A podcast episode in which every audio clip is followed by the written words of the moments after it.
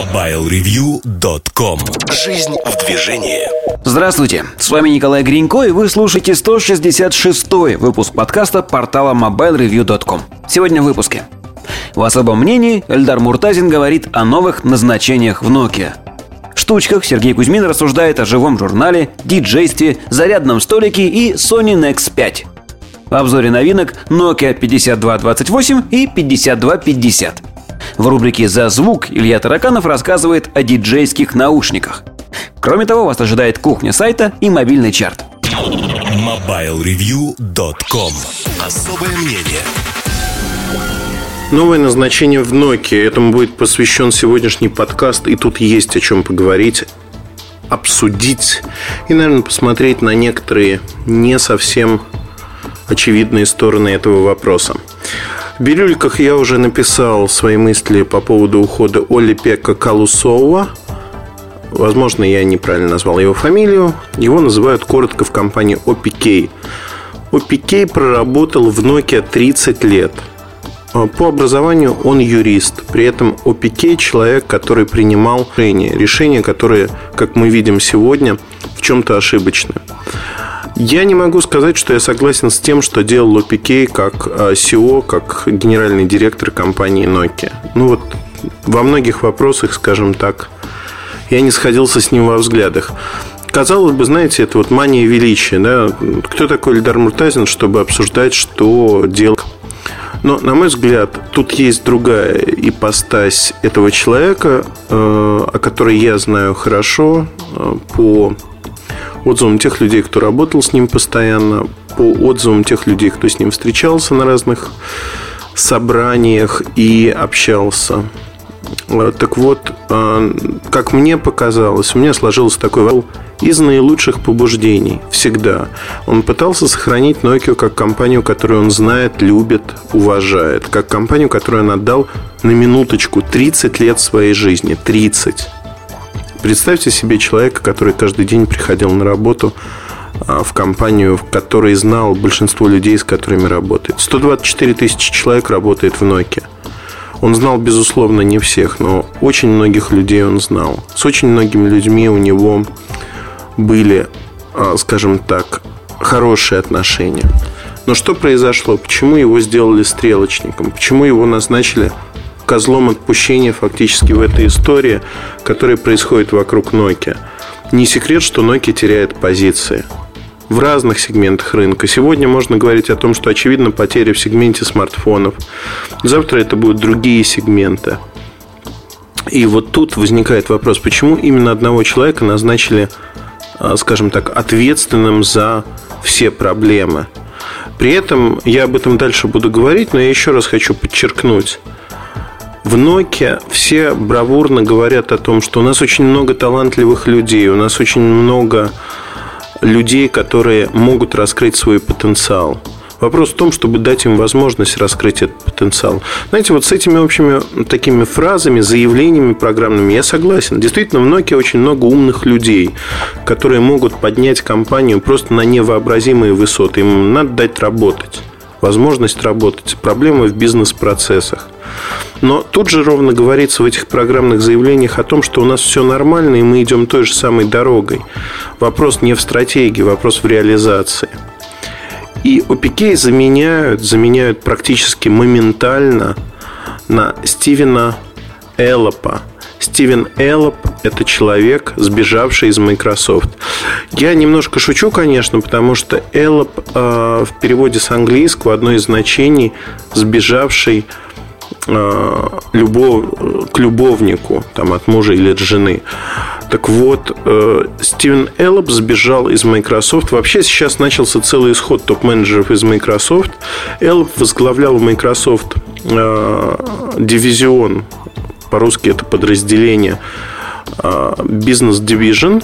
Он отвечал за такие продукты, как, например, там, PowerPoint, Microsoft Office и тому подобное.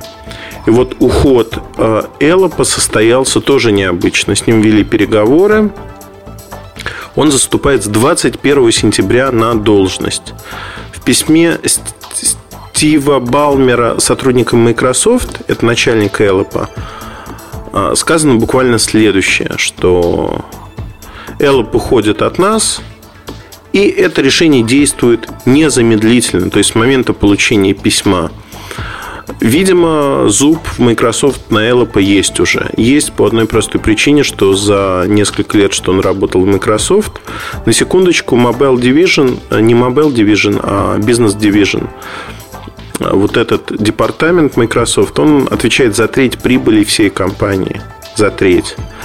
До этого Элла, канадец по происхождению, работал в разных компаниях софтверных, которые производили, ну, Макромедиа, например, до продажи э, Adobe, это его детище, он там был SEO. Он шел вверх по карьерной лестнице, но всегда отвечал за софт, частично за сервисы. Но это такой софтовый человек. Он не стратег, он не придумывает сервисы, он не придумывает направления.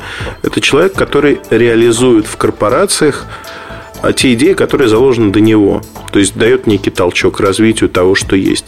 К сожалению, в его послужном списке нет а, создания чего-либо нового у него нет фактически ни одной строчки, посвященной работе с железками, с продуктами. Это работа с программной частью. И тут возникает, в общем-то, простой вопрос, что Elop для Nokia это своего рода технический SEO, технический генеральный директор. Под словом технический я не подразумеваю технику или аппаратную часть. Я именно что говорю, что он должен воплотить то видение, которое имеет Nokia, причесать его, привнести, возможно, американскую корпоративную культуру который у него в генах, в крови. Он молод, он а, агрессивен в какой-то мере, адекватен, и он способен это сделать. Вот эти задачи видятся для Элпа совершенно реальными. Причесать финансовую отчетность, показать, что компания может получать прибыли, где-то ужаться, где-то наоборот потратить побольше денег. Но это не человек, который имеет видение и тем более понимание этого рынка. Тем более в этой истории выглядит странным, что Пикей уходит тоже незамедлительно. Фактически Пикей не передает Эллопу дела. Он уходит сразу же. С 20 сентября он покидает компанию. Он покидает совет директоров. В совете директоров Nokia находится 10 человек, из них 8 финны. Понятно, потому что Nokia – это странообразующая компания. Таких компаний на всем свете по пальцам пересчитать, а Nokia самая влиятельная по отношению к своей стране. Треть национального дохода – это доходы Nokia, налоги от Nokia. Поэтому не секрет, что для компании это стратегическое предприятие. Фактически так и есть. Nokia кормит Финляндию, если хотите. Так а что происходит с Nokia сегодня? Появляется впервые за многие годы варяг, варяг, который занимает должность генерального директора компании.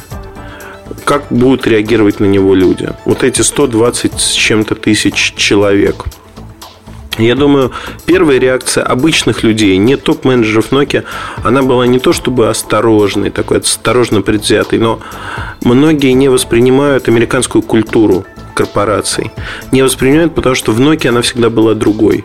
В Nokia каждый человек, каждый менеджер имеет право на свои ошибки, имеет право на свое видение ситуации, имеет право отстаивать это видение – то есть вот плюрализм мнений, он действительно существует, и если в некоторых офисах, например, в российском, люди предпочитают э, ну, с начальством особо не спорить, то во многих других офисах, в общем-то, там идет публичное обсуждение, а почему вы отменили там пенсионные выплаты, я условно сейчас говорю. И обычный сотрудник обсуждает это с HR-службой, публично обсуждает на форуме компании. Он, конечно, закрыт, это интранет, но тем не менее такие обсуждения в других компаниях приводят моментально к увольнению человека, как правило. Тут этого ничего нет, люди работают и люди обсуждают. То есть компания в какой-то мере демократична, если хотите. В этом ее и сила, и слабость, но она другая, она отличается от американской культуры. И сегодня то, что происходит, это, вы знаете, для а, сотрудников Nokia это очень большой удар. Очень большой удар по их представлениям о том, чего не должно быть. Я приводил как-то в бирюльках давно уже ссылки на высказывания бывших топ-менеджеров Nokia о том, что происходит с компанией и как они считают, можно это исправить. Один из этих топ-менеджеров посвятил достаточно большой материал тому, почему американец не может возглавлять Nokia, что это противоречит духу, культуре компании, ее бизнес-этике. Это произошло. Это произошло, и, в общем-то, мы видим, что в какой-то мере это будет удар по Nokia в том виде, в котором мы ее знаем. Ломка компании начинается. Я не уверен, что эта ломка приведет к хорошим последствиям.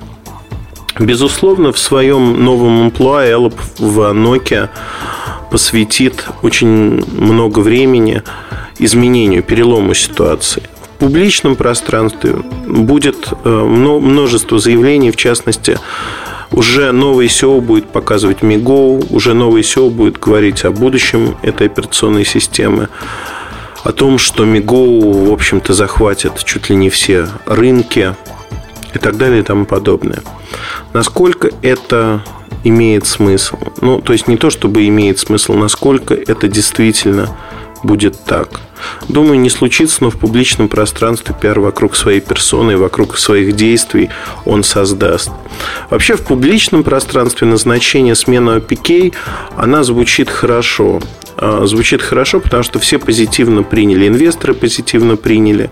Совет директоров зарекомендовал себя тем, что они, в общем-то, показывают нового человека, показывают, что они не сидят сложа руки. Перед Nokia Volt это назначение а, таково, что на Nokia Volt его не будет нового SEO. Он вступает в должность 21 числа. Но при этом а, я думаю, что Nokia Volt обсуждение новой новой, не новой личности, а нового главы Nokia будет происходить постоянно. За кулисами это будет так. У меня вообще странная ситуация. Мое расписание на Nokia Volt, на которое официально я не иду, оно совершенно замечательно в том аспекте, что э, планируется, что нам, мне и моему коллеге будут показывать устройство до, скажем так, выставки за один день. И после выставки то, что будут показывать партнерам. Партнерам то, что не будет анонсироваться. Это совершенно замечательно. Мы благодарны тем людям, с которыми работаем. А официальная позиция Nokia относительно меня и нашего ресурса осталась неизменной. Да, это чтобы расставить все точки над «и». А, там у каких-то людей снесло крышу, что называется. Я вот в этой ситуации ухода у Пике должен был бы радоваться, наверное, тому, что вот человек, который инициировал гонение на меня, он уходит. Радости у меня это не вызывает никакой. Все мы имеем право на ошибку, также этот человек имел право на ошибку, он ее допустил. А я не думаю, что... Ну, то есть для меня, да, вот безусловно, для меня, как Эльдара Муртазина, это неприятная ситуация во всех смыслах. В какой-то мере это ситуация, которая требует затрачивать дополнительное время, ресурсы, отвлекаться от э, текущих дел, но без этого никуда. Но при этом я не испытываю к я испытываю к нему уважение. Главное что я знаю, этот человек был искренен в своих устремлениях. Он не был техническим директором Nokia. Он жил компанией. И сегодня, когда некоторые люди начинают говорить о том, что вот у Пике ура, ура, ура, у Пике сменили, вот это все закончилось, и вот мы с новым руководством сейчас так зажжем, мне это неприятно слушать, честно скажу. Неприятно, потому что человек действительно посвятил свою жизнь, искренне посвятил. К его деятельности, к его результатам деятельности можно относиться по-разному. Проблема заключается не в одном человеке, а в бизнес-процессах, которые выстроены годами. В метаниях компании из одной стороны в другую. Вы знаете, в разговоре с одним из э, моих хороших, ну, скажем так, в разговоре неправильно сказал, нехороших. В разговоре с одним из российских топ-менеджеров Пике сказал следующую вещь, что а, вы знаете, существуют э, тяжелые решения, которые очень болезненны для компании, для людей. Но эти решения надо принимать моментально. Эти решения нельзя оттягивать, потом будет еще хуже. Вот эти решения надо принимать сразу. И вы знаете, я не присутствовал при этом разговоре, мне его передали, рассказываю со слов. Могу сказать одно, что это правильное решение. То есть это правильный подход и к бизнесу, и к жизни, наверное. Да, ему дали золотой парашют, порядка 5 миллионов евро. Это неплохие деньги, и фактически человек уходит не бедным. Он не был бедным до того. Но мне кажется, это все-таки вот есть элемент. С моральной точки зрения это не совсем правильно. Не совсем правильно обрубать сразу все концы. Я не буду передавать кучу приватных разговоров, которые мы вели с пятницы с кучей сотрудников Nokia в разных странах мира. Не буду по одной простой причине. Вот фильм «Страх и ненависть в Лас-Вегасе». Вот заголовок, точнее, фильма. Вот как-то так оно происходит. И мне непонятно, почему так. Мне непонятно, почему Nokia поступает с весьма лояльным человеком таким образом. Объяснение одно. Они его боятся. Они боятся его влияния внутри компании. Они боятся, что в сердцах, на эмоциях он может что-то не то сказать. Стараются ограничить это влияние. Я не думаю, что OPK будет вредить компании. Не сейчас. Возможно, в будущем. Возможно, когда он увидит, что компания идет совсем уж под откос, он попытается вмешаться и, используя свой авторитет, э, указать, куда компании стоит идти. Возможно. Но, скорее всего, даже и этого не будет. Э, честно признаюсь, что на сегодняшний день я не рассматриваю Лопа как сильную кандидатуру. Исполнение той стратегии, что есть в компании, исполнение возможно, с изюминкой, возможно, с, скажем так, веселым притоптыванием, но это исполнение, это не стратег, это не видение того, куда идет компания. Тут возникает очень большая проблема. Она называется просто. У компании ошибочное видение того, что ей нужно делать и создавать. Слишком много поставлено на карту сегодня на будущее. Если раньше Nokia была лидером, безусловным, которого копировали все игроки, сегодня Nokia догоняющая, она догоняет других игроков. И это плохо, это безумно плохо, потому что даже вплоть до того, что Nokia перенимает терминологию своих противников. То есть идеологически компания уже проиграла. Она не устанавливает идеологически термины, которыми пользуются все она берет их у конкурентов. Это безумие. Это вот, знаете, это разрушает мозг очень сильно для людей, которые работают на компанию. Разрушают именно в аспекте того, что они вольно или невольно подстраиваются под другие компании и пытаются сделать что-то так же, как конкуренты. А делать так же это не значит сделать лучше. Это не значит пойти дальше. Это не значит пойти дальше и сделать что-то прекрасное. Для меня идеальной а, приветственной речью нового генерального директора, наверное, были бы слова о том, что у него есть желание создать что-то новое, от чего нам всем станет лучше. Пусть это будет телефон-сервис, неважно. Вот если бы человек сказал, я создавал не просто программа. Я создавал нечто, что позволяет нам лучше жить. Быстрее работать, быстрее писать, качественнее оформлять тексты неважно что, но создавать некую новую ценность. Он, он стал говорить о финансовых результатах, о показателях, чем-то подобном. Мне это не импонирует вообще никак, ну вот честно скажу. Не в силу того, что я этого не понимаю, понимаю, а в силу того, что все-таки, на мой взгляд, такой подход, он, он очень такой технологичный, технический подход, утрированный. На первом месте финансовые показатели, а пользователи, которые покупают эти продукты и обеспечивают эти показатели, идут где-то по боку. Да, это американская культура во многом, корпоративная культура. мне не нравится то, что она приходит в Nokia. Посмотрим, я не хочу оценивать Эллопа вот сейчас, я не хочу оценивать его без каких-либо действий. У человека полгода минимум идет на то, чтобы войти и вообще понять, что такое Nokia, войти в курс дел полгода минимум. Посмотрим, что будет происходить за эти полгода с компанией, что будет происходить на рынке, дадут ли конкуренты передышку. Я уверен, что не дадут.